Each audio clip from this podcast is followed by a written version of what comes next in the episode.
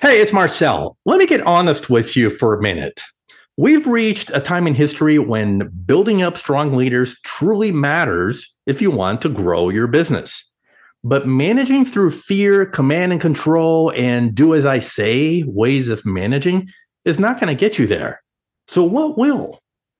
In my research, I found that the most effective leadership boils down to six key behaviors. They are behaviors that, when filtered down to every management level, can create high performance in your teams and build a great work culture. By the way, this is the new topic that I speak on at company events and conferences and virtual stages all over the world.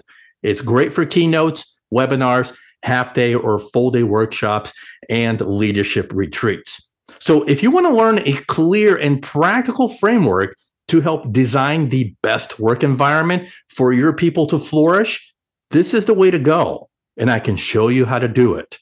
To book me for your event, visit my website, marcelschwantes.com, and click on Speaking. Enjoy the show. The future of work isn't about shareholder value, technology, metrics, or automation. It's about being human and putting people first through actionable love. Welcome to the Love in Action podcast, where we hold deep conversations with extraordinary people to help you grow as a leader and expand your business. Here's your host, Marcel Schwantes. What's up, Love in Action Tribe? Happy Thursday to you. Today is a special episode. We are celebrating our 200th episode. Can you believe it? I'm told that only 10% of podcasts globally even reach 100 episodes. So I'm grateful that we've lasted this long.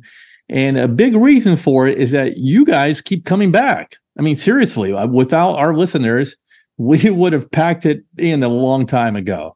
So we're grateful and honored that you chose to spend time with us today and and that you do it every week because there are literally millions of podcasts out there. So thank you. I applaud you. So the Love and Action podcast has uh, truly become a global community now. I mean, we're in 165 countries and counting that jump in and join us in our love and action conversation. And uh, you know, and the other reason, of course, that this show is so so successful is because of our incredible guests. From the very first guest who started this rodeo back on March 21, 2019, Erica Kesselman, author of Bring Your Human to Work and Rituals Roadmap, uh, graciously accepted our very first invitation to come on the show. You know, back then, getting 100 downloads was a good day for us. And then after that, we were off to the races. And then it got really fun. World class luminaries started dropping in to join the conversation.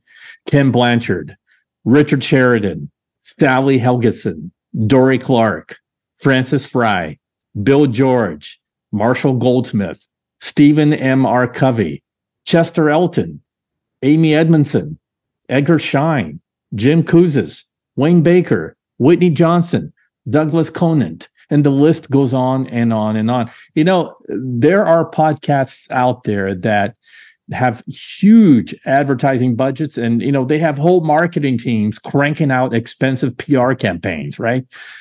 That's not us. We're a small team takes about four of us to put an episode together from the, the writing to the design and the editing and post production. So we operate on the safe assumption that by putting out good content with compelling conversations with A-listers and, and staying true to our message, we will create trust and loyalty with you. And we would hope, of course, that you would share our, our podcast with a friend, a coworker, a boss, and you know maybe even write up a good review on apple podcasts for us. That's all we ask. That's our marketing strategy right there it's 100% organic. And you know we depend solely on you to share what we feel is a true calling. It's not to make money. Not a penny is earned for making this show. And in fact we rely a lot on sponsors to keep us going. So the reason we do this show is 100% mission. And what's the, the the the real driver though that keeps us going? Well, plain and simple, it's to end suffering in the workplace. That's it. Because in my research, I found that in, in, truly human workplaces, you know, those companies that are also profitable and making a mark in their industries, care, compassion, well-being, inclusion, and the empowerment of people show up at every leadership level. And, and these pro-social behaviors or virtues run counter to fear, anxiety, greed. What else? Micromanagement, self centeredness. And so, this is the essence of leadership love and action. It's what's prevalent in the employee experience. When these caring and loving behaviors show up, practically speaking, we're not talking about any of the romantic stuff of love. We're talking about love showing up to benefit other people. When these things show up, it carries over to the customer experience to produce extraordinary business outcomes. So, in practice, it greatly reduces stress and anxiety, it raises performance, and it increases value, loyalty, and trust across the whole organization. Therefore, our mission is plainly stated as love in action unleashes the human spirit to reach its full potential. And that's how we will end suffering in the workplace. So, for our 200th episode, I'm bringing in someone I highly admire. He has helped me get a lot of exposure through his platform, his podcast, and bringing me in on webinars that he's put together. So, I'm delighted that I can return the favor. My friend, Dr. Matt Poepsel, will join us shortly to talk about his brand new book, expand the circle, enlightened leadership for our new world of work. So, most leaders are practicing outdated leadership approaches, according to Matt. They're overwhelmed, discouraged, and lacking confidence in their ability to make the impact they want. Does that sound familiar? And leadership, says Matt, was never really supposed to feel like this. So, Matt wrote this book to give us a proven five step plan for practicing what he calls enlightened leadership. So, by adopting this approach, we're going to stop wasting time trying to figure out what leadership is supposed to look like and spend more time producing powerful results. So, Matt's mission is to help us liberate ourselves from outdated behaviors that hold us back from our true potential. And he also does that as Vice President of Professional Services at the Predictive Index. Or if you prefer, Matt has also been dubbed the godfather of talent optimization. Matt and I had a, well, what else? A enlightening conversation, and we would love it if you could share it far and wide to help us get to our goal of the 1 million downloads. Here's my conversation with Dr. Matt Poepsel. Enjoy. Matt, welcome to the 200th episode. It's amazing, Marcel. Thanks so much for having me. Congratulations on your success. This is awesome. Yeah, I appreciate that. So we start the uh, episode as we do with every guest like this. You ready? I'm ready. What's your story? Story, boy, it takes me back. I tell you, I, I began my adult career in military service, which was a great way to create a foundation of leadership in my experience. And translated that into the civilian world and worked as a software product manager for many years. Really enjoyed the nature of building things as part of a team and rising up in the ranks, and everything was going really well. I decided to study a bit more at the PhD level to really refine my understanding of leadership and coaching and these types of things. And everything was going super well right until the wheels came off during the pandemic, and I experienced burnout, like you read about, Marcel. It was it was uh, something that totally threw me for a loop. So that kind of is uh, is a big part of my story and, and a big part of uh, what brought me here today. Yeah, it's interesting because as I was reading your book, you know, your military bra- background really comes comes into play in a in a lot of stories uh, throughout your book. So we'll we'll yeah. bring that bring that to the discussion here in a minute. But um, you told me that you have offline. You told me that you have a love hate relationship with leadership. What's the deal there? I know, right? So uh, the part I love is the fact that leadership holds such potential for us to really change our organizations for the better, to perform better, to help those people around us to grow and develop better. So I just hold such high hopes for leadership and I take it so seriously the the practice and study of it. But at the same time, the hate part comes because it's just so woefully done in organizations and it's not leaders' fault. I don't think we spend nearly enough time on leadership development and when we do, we focus on techniques like delegation and communication and influence that are important, but they're not complete. So I feel like there's uh, there's this no- notion that we're not doing leadership uh, the the service that it's due. So that's that's the nature of my love hate relationship with it. Yeah, that's a great segue for your book, by the way. If you're watching on YouTube, there it is, expand the circle. So uh, let's let's dive into it, and yeah. uh, let's start first with uh, maybe um, giving us the the big idea behind the book. Yeah, the book the book uh, is really all about this notion that the work, as we all know, has changed dramatically. It's almost unrecognizable, mm. uh, and not even just since the pandemic. It's been going on for many many years. You know, when I first started my career, we had shifted into this knowledge economy and the dot com boom and all these kinds of things, which was really great. But it's a very different form of work than what we saw with prior service economies and industrial revolution, et cetera well, also what we find for ourselves as workers, if you think about it, what we expect and demand of our work today is so different than it used to be. People used to work just to put food on the table. Yeah. In in most developed nations today, we're looking for a lot more. I see a lot about let's let's find meaning and purpose and and uh, you know we, we want to have the right commute and all these kinds of things. Yeah. But what the big idea in the book is is that while those things have evolved, leadership hasn't evolved. What I see really being taught and talked about with leadership is at least 50, 60 years old in most cases. So that was kind of the one of the aha moments that I had was we really need to take a fresh look at at the very old practices of leadership. Yeah, yeah. All right. So I, I love terms, enlightened leadership. That's in your in your subtitle. So let's maybe start there with your own definition of you know what is enlightened leadership. Yeah, for me, when we talk about enlightenment, it's really a sense of how do we cast off these outdated notions, these attitudes and beliefs we have about what leadership is. Many of them, you know, come from this command and control hierarchy from many, many years ago, and they're completely outdated. And we impose these upon our workers because we just don't know any better. So, in this case, enlightenment is about stepping into these more uh, modern, more necessary, more contemporary, more selfless forms of leadership. And that that word is the is the biggest uh, turning point for me in what we need to see in an enlightened form of leadership is less emphasis on on self interest. Yeah, yeah. So you you said that the enlightened leadership, uh, the the term has been around, or maybe the actual philosophy or or uh, way of of leading in, in that respect has been around for twenty five hundred plus years. So I mean, what are its origins?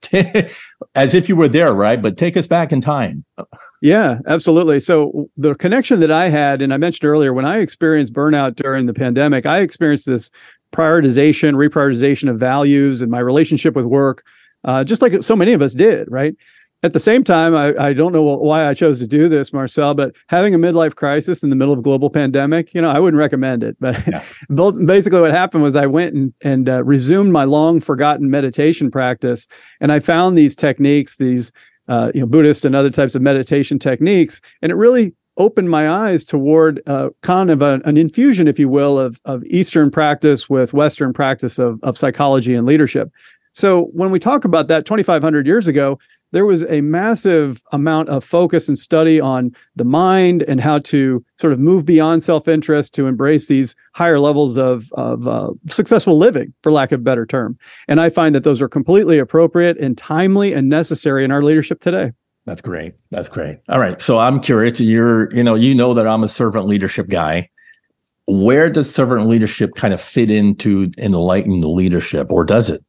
Oh, it absolutely does. I think servant leadership was such an important development in the history of, of, leadership theory because for the first time we saw that the relationship between a leader and and their follower, for example, took on an importance of its own. It wasn't just simply the leader's position anymore that held all the power. It was the relationship that began to hold the power. So now we started to say, how can I serve others through the servant leadership you know, methodology while yeah. still serving the business, which is a really important shift.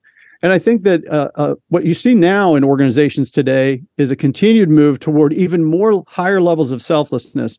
I'll give you an example of conscious capitalism. Yeah. So the work out of Whole Foods or Patagonia, there's so many you know high profile examples today, or B corporations or corporate social responsibility. organizations are acting more selfless than they ever have before. And that's not a coincidence. I think that leadership needs to follow suit, and that's where I think servant leadership is a, a key ingredient, and we can go even further, you know, toward that that that uh, more selfless approach. Yeah. So this might be a little bit of a sneak peek on our uh, for our conversation, but uh, the the benefits of this leadership approach, enlightened leadership, extends beyond the workplace. So explain that. Yeah, hundred percent. You know, when you think about the uh, the walls came down, especially when we sent everyone home during the pandemic to be safe. Uh, those all knowledge workers who could, you know, we did that, and then all of a sudden we started seeing their pets and their partners and family members showing up on camera because there's almost a blurring completely of the lines between work and family. Yeah. So a very common example is the work experiences you have, whether they're positive or less positive. You know, you take that home with you. So the question about this enlightened leadership, part of it is about understanding and recognizing the inherent connectedness that we hmm. have mm. that's beyond sort of our, our day-to-day vision. So when you start thinking about how can I show up as a more effective leader in my community? You know, so an example I quote in the book is around Habitat for Humanity. How do we give workers a little bit of paid time off to go work in their community and help some people in need in a way that they bring that goodwill back to work with them the next day? That's a very simple example and a powerful one about blurring the lines between the work we do in our organizations and how we can spill that out into our communities. Yeah, yeah. So part one of your book give us gives us a, a map, and that starts with leading yourself first. So what's a good starting point here to to mastering that piece of the puzzle as you widen the circle? It starts with you first. It, it, really does. And, and when I mentioned one of the meditation techniques that really inspired me was this notion of what's known as metta meditation, where you sit and you wish wellness and, and peace for yourself. And then can you spread that out to your family members and maybe out to your coworkers? Can you keep pushing out to strangers and, and finally out into the world? And I thought, man, that's exactly how I've approached my own leadership journey. I had to learn to lead myself before mm. I could lead others and lead my team and lead organizations and finally, you know, spill that leadership out into the world. So you raise a really important question here, which is, well, okay, great. I want to lead myself. Where does that begin? Yeah. And uh, probably doesn't come as a surprise to many leaders is we have to begin with self-awareness. And if we don't have awareness of something, then it's impossible to really understand if we're accurately self-aware or whether we need to make some modifications. And, and most leaders understand that, but a lot of leaders believe that they're self-aware. And the work of Tasha Eurich and others have, have really proven that this is the case, that many of us aren't as self-aware as we need to be.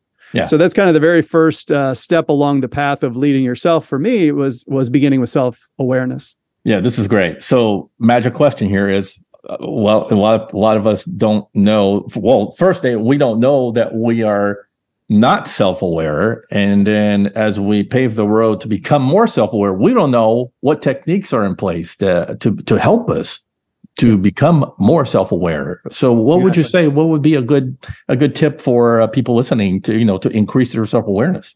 Yeah, I think a lot of us make assumptions that, oh, of course, I'm self aware. I know it. And then all of a sudden we get hit with surprises. I got passed over for promotion or somebody quit and I didn't expect them to. And it turns out that during their exit interview, it was me. Like these things happen to leaders who lack self awareness. Yeah. So the first thing is, are we even making the time for quiet reflection or have we allowed ourselves to get so busy that we just haven't even stopped to pay attention? That's a good place to start. Uh, there are several inventories and, and techniques and tools that we can use for self awareness too. But what about just asking others? You know, taking the feedback can help us improve the accuracy of our of our self awareness. And if we've created enough psychological safety, if we've created enough trust with our teammates, they know that they can be honest with us and say, you know, sometimes in meetings, you know, you cut me off and that doesn't feel great to me. You're like, oh my gosh, I had no idea. Like that's an example, a simple one of of raising self awareness. Yeah, yeah. Well, okay. So speaking of um, things that get in the way, maybe let's let's talk about maybe the monkey wrenches that get eh, kind of get stuck. You know, we get stuck in the in the cog of the wheel because mm-hmm. um, you know we we have so many differing priorities and so many um, you know things that we need to take care of on a day to day basis that gets us in the way of you know improving how we lead ourselves better. So, what would you say might get in the way of that happening? Yeah, pace is a big one today. I see that as organizations have either shed workers or tried to eh, seek uh, efficiencies in this new economic reality we're in, the pace seems to be completely crushing people. I think that nobody I talk to is like, "Oh, I've got plenty of extra time to do the work on the business or work on myself." So I think pace is a big one. But internally, we have those obstacles too, Marcel, as you pointed out. What about fear? Mm. What about pride?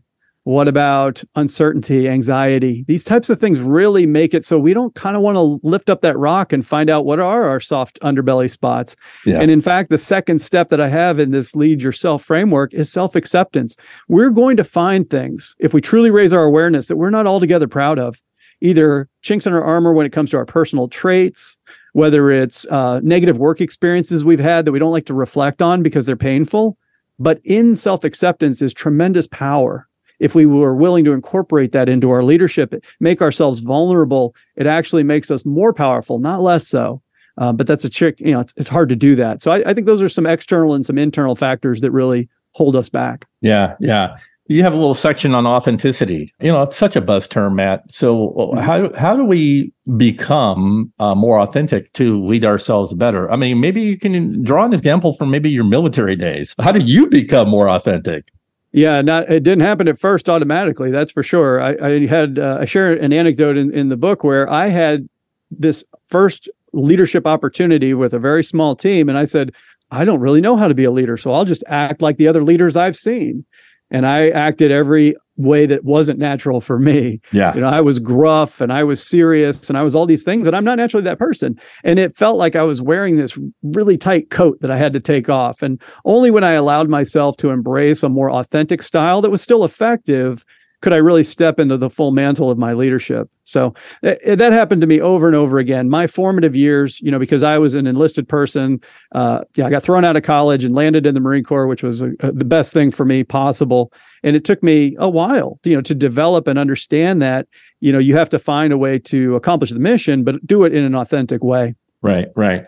Okay, so as you expand the circle, there's the title of the book, and uh, and, and you know, on our our path to become more enlightened as a leader, we there you have several steps, several circles as you widen out. I, I'm picking, I'm going a little further out, sure, um, and I'm picking the the team level.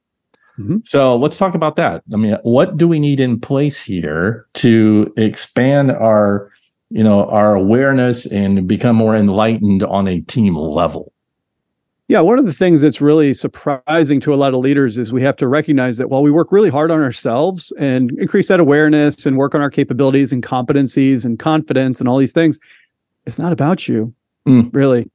And that's that's hard for some leaders to some leaders never make it there to be honest with you. So when you come to the team context and you realize i'm the team leader well, you could say I, am the team leader. It's about me, and it's up to me to get this done, and I'm accountable, and blah blah blah. Well, that's the one of the least effective leadership styles because now you're talking about how do I cultivate and and encourage the collective energies of a group of people towards a common goal. Like that can't be just about you, right? And uh, and so one of the first things that I talk about in terms of what it takes to lead a team effectively in a more enlightened way is to begin with vision what is mm-hmm. it that you see? What's this desirable future state? And many leaders will just come out and say, well, well, here's what we're going to do. We're going to do this. And you're like, okay, but there's not any emotion in that. Like we have choices when it comes to work about how hard we work and where we work and and whether you're going to get our, our energy and, and discretionary effort, as psychology nerds like me call it. So storytelling emerged for me in my research as a really important technique that we often overlook. Yeah. And telling stories is a great way to rally energy and to give people you know quick memorable understanding about when it gets tough what are we working toward? So i really enjoy working with leaders to help them with their storytelling techniques. That's cool man that's cool. Okay so i'm really big on um on identity knowing who you really are. But you talk about the importance of team identification you know and so that that really struck me. So unpack that for us yeah, a lot of times what I found in the research is that, you know, when we start to have an affiliation with those around us, it meets one of our critical needs. And I, I kind of glossed over this in the beginning. I didn't mention it. But what happens if you find anybody at work who's kind of struggling a little bit, or if you personally are struggling like I was back in the pandemic, what I found in the research is that there's these three B's, I call them, that we all need. These are unmet needs that cause all kinds of problems in organizations. The three B's being, belonging, and something bigger than myself. We mm. all want these things. We want to step into our own authentic and and be complete and not have to hold back at work. We want strong affiliation with those around us and we want to serve something that has purpose and meaning that's that's bigger than just our own self-interest. So we all have these to different degrees. But in the team context now, all of these play out. Can I be myself around my teammates? Or do I have to hold back? Do I have to shape impressions somehow? Like I can't naturally use humor because it won't be that's that doesn't feel good. Yeah. What about affiliation? Here's where the identity piece comes in. What we find is that team commitment and team effort goes up when I can identify and incorporate the team's identity into my own. So you can think about sports. That's a very common example where it's like, how do we identify with being a, a member of the team? Well, it's got the name right on the front of the jersey. We go to work and now all of a sudden, oh, I'm part of the accounting team. Well, that's not very exciting. That doesn't create a lot of energy and affiliation. So I found in the research that software teams and sales teams often give themselves fun names. And it's not just cute and fun to do that. It actually creates a sense of identity because there's this incorporation of, hey, I'm on the dream team, if that's the name of your team, for example. And you're like, this is the way the dream team does things. You're like, oh, okay. Now I'm proud to be part of the dream team. And uh, so I think it's a missed opportunity for leaders who don't do that. I'm working on a project back, you know, in, in my day to day. It's called the Eagle Program. It's meaningless. However, Eagle has taken on an identity that any of us who are part of the program now have an affiliation with that. And that's an important technique. It's interesting. So I'm going to play a little devil's advocacy here. Yeah. Okay, how does team identification uh, fit into the into the world of diversity, equity, and inclusion? Because sometimes you know being in, identified with one group may exclude you if you don't fit that image of the group. Yeah, and I think we have to choose those identities very carefully for that reason. But the umbrella under which the team can have affiliation, everybody brings their strengths to the team. Yeah. And so making sure that we allow some team participation in choosing the identity so we don't accidentally exclude some people is important. Uh, but also that there are these clear opportunities to say, this is the team that I'm a part of because we do need that affiliation. It's mm. just impossible if we say, well, this team is actually the entire company. You're like, okay, well, that's pretty watered down versus this group of eight of us are actually working on a special project. That's a good opportunity to work together to select an identity that works for everybody in the group. Got it. Okay. Let's expand uh, the circle even uh, more outwardly. So after um, the the after you lead your team, mm-hmm. the next rung, if you will, is lead your organization. Now, right. Not all of us want to lead our organizations. We don't want to be, you know, up in the C-suite. But so unpack that for us. Yeah, so I think this is an example of more of an enlightened perspective is that leadership isn't just the domain of the most senior person in the room. Mm. So it's not only the CEO's job, for example, to lead the organization. Any one of us, I talk about leaders at every level, are have an opportunity to influence the organization. And when we see ourselves as a connected whole, even for an, think about the largest organizations you can think of, Amazon, Starbucks, Federal Express, doesn't matter any one of those people is a part of the collective whole of that organization and has an opportunity to lead the organization in a very specific way. We're all connected in a, in a way. So I can reinforce the cultural values, for example. I can have an influence positively on the teams around me. I can ensure that those around me uh, are are practicing self-care. There's lots of things I can do to lead the organization even though I'm not the CEO right? Yeah, that's that's kind of a, a way to a, an important, more enlightened way, and a more a way that provides more agency and more autonomy, even for people who are you know first day on the job, brand new. You can still be a leader. You can lead yourself. You can honor the values of the company and and and be a good uh, organizational citizenship behavior kind of person. Those are great things. Yeah, no, I love that, Matt. That, that kind of puts the uh, it holds everyone accountable to to being you know protectors of the culture, if you will and uh, and I think from a leadership standpoint, it, you also have to make sure that people are aligning with those overarching goals. You know, the mission of the organization, the vision, etc. And I know that's one of the topics in your chapter. Yeah, and everyone wants to feel that the day-to-day work they do, whether they're delivering packages or making coffees or whatever the listeners and myself do day to day, how does it add up and connect to the organization's uh, beneficial output? uh-huh. We're all in there. But when when those lines get blurry and it's like I can't really see how what I'm doing really connects to something that matters to me, all of a sudden employee engagement dips, job performance dips. So team leaders, you know, make sure that everyone who's doing day-to-day work for you can see how they're connected to and aligned with the organization's mission. Even in a small way, people really need to see their connection to the the organization's output. Yeah, that's great. All right. So as we widen that that circle out to its to its most outer reach, we now get global. So it's to lead the world. And any of us, I should say all of us, should be responsible for for doing that. So talk to us about what that looks like. Yeah, one of the things I say is that um, I, I do some of my best leadership at the grocery store. I don't work there, but I go there as a customer and I see workers that are not having a great time because, you know, maybe they're uh, early career workers, they're not doing the most glamorous work. Customers are frustrating and all these things. So I try to just take a moment out of my day to to brighten their day. Maybe just engage with them a little bit, make sure I can do whatever I can to lift their spirits. And that to me is a form of leadership. And it's examples of techniques that I would absolutely do inside the the uh, artificial four walls of of my company. Why would I not show up as a leader when I'm buying my kumquats or whatever it is I buy? so it's it's an example of of saying that we don't stop being leaders just because we're not technically on the clock, whatever that even means. So whether it's your family, whether it's your community, like you know, running errands or or serving a community, like we mentioned, Habitat for Humanity earlier, yeah. or possibly society at large. You know, there are big human interest causes. Or what about the planet? What about environmental causes? And what about even beyond, you know, just just conceptual thought when you think about uh, the philosophical aims that we all have and need to make peace with? Yeah. all of these places are leadership opportunities. That's great. That's great, and it's you know a chance for everyone to kind of uh, get active in in your civic duties, right, and get involved in what's going on. If that means politics, great, because right now yeah. politics is a mess.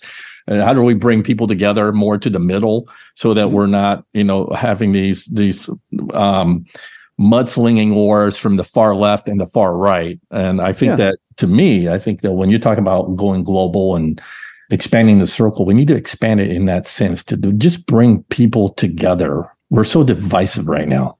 100%. And I yeah. think you bring up a really great point too, Marcel, which is if you take the framework in its entirety, it can be a little bit overwhelming. So my counsel is always follow what I call the joyous energy. If you're really motivated by improving and doing work on your team at the team level, great. Do that. Make your team as enlightened as you can. Make yourself an enlightened team leader as best you can.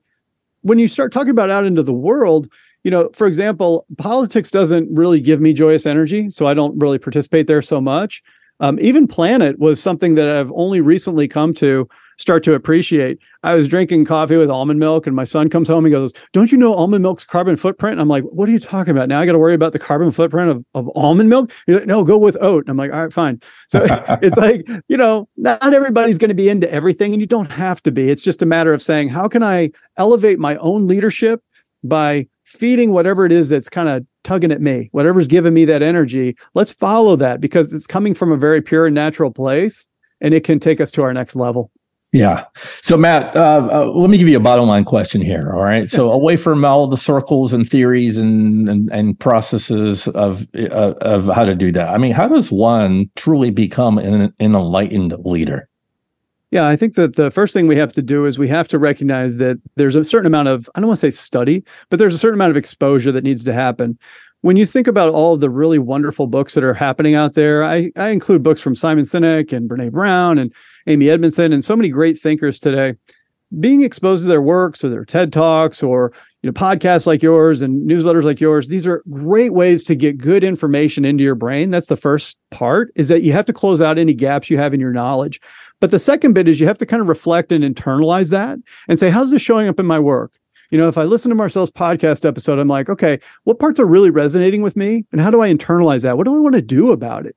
And then the third final one is take action. Pick yeah. one small thing you can do as a result, one takeaway, you know, in, in your case that, that you gave us and say, how can I just get 1% better about that thing tomorrow until it feels like it's completely natural for me. So mm-hmm. to me, it's it's a little bit of study, whether you know whether it's a podcast, whether it's a book, whatever it is you want, reflecting on that and thinking about it and applying it to your own work situation and world, and then taking action and doing something to progress just a, another foot or two down the path. You know, we're all on a journey. Those are those are three things I recommend.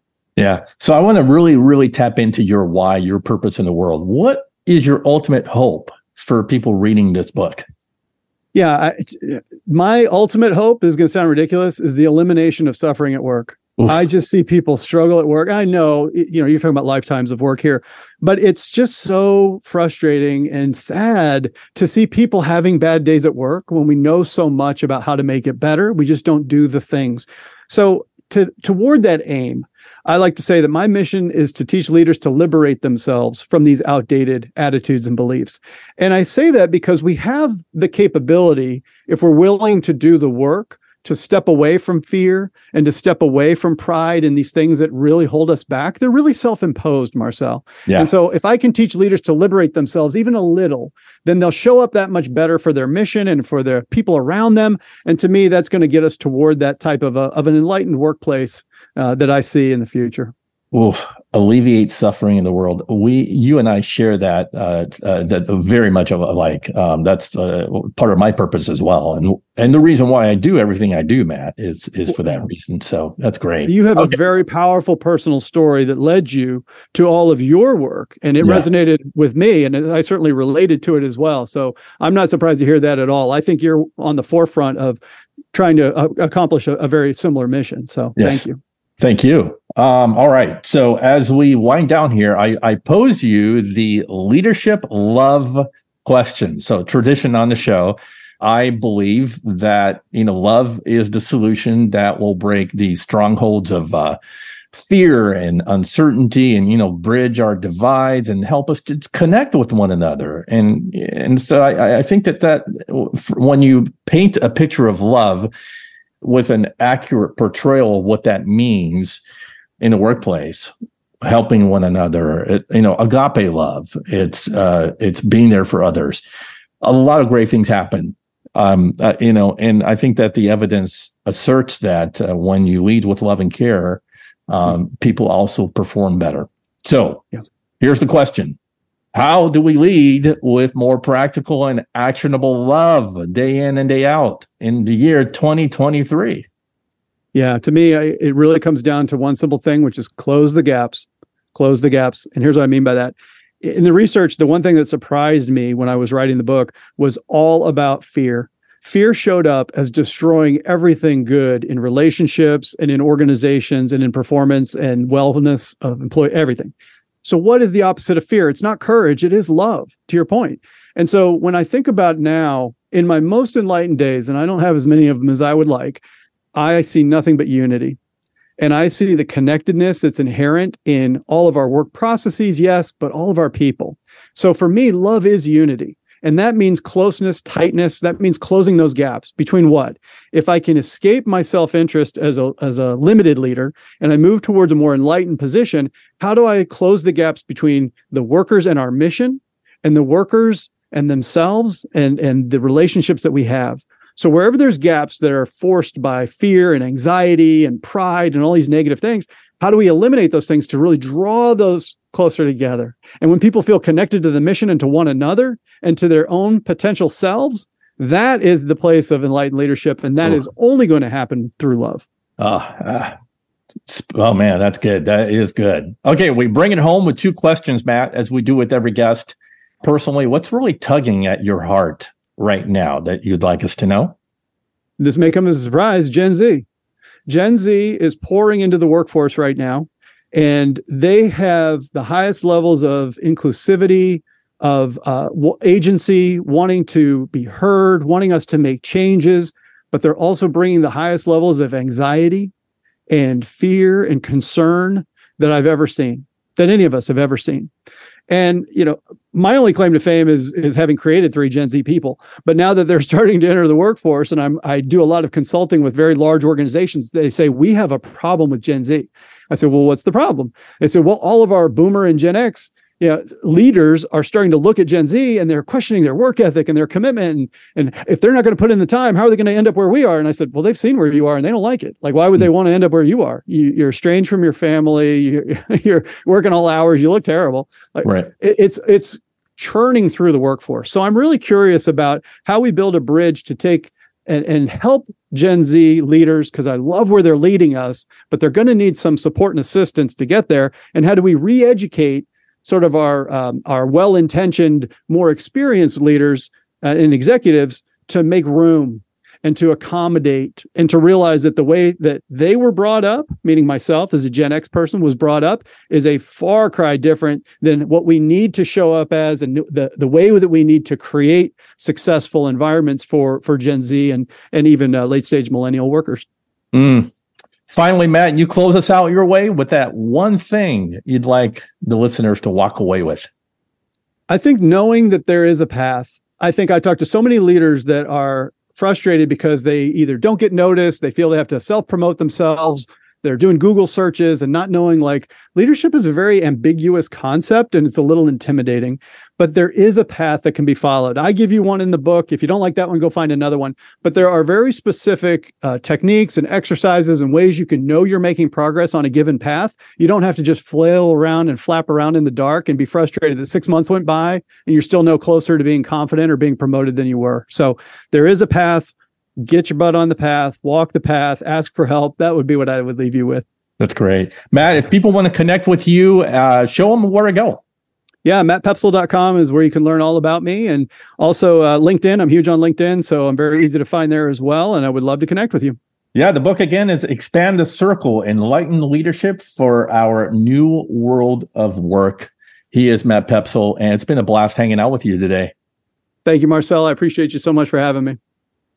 Keep the conversation going on social media with hashtag Love in Action Podcast and uh, look for my show notes as well as a YouTube link to this very conversation. Uh, and you can find all that on my website, marcelschwantes.com.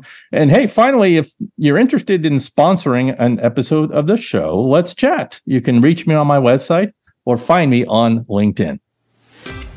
Thank you for listening to the Love in Action podcast. If you enjoyed today's episode, please share it, subscribe, and leave us a review. Until next time, don't forget the future of leadership is love in action. Believe it, practice it, and watch your business grow.